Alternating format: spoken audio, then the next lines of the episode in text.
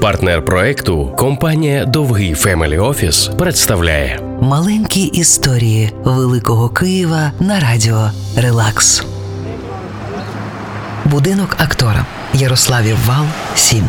120 років тому це була кенаса, тобто молитовний дім народу караїмів, кримських юдеїв. З'явилася вона на гроші тютюнового короля Києва Соломона Когена.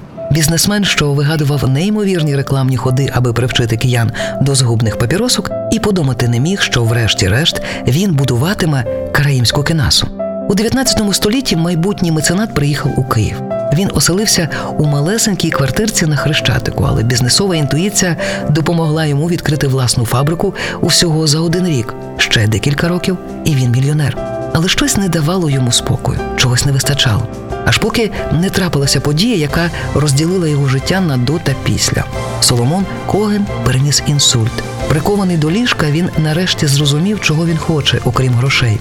Він хоче залишити по собі добру пам'ять, більшу, аніж просто славу фабриканта. Щоб збудувати караїмську кінасу, Соломон Коген руками домагається дозволу на її зведення.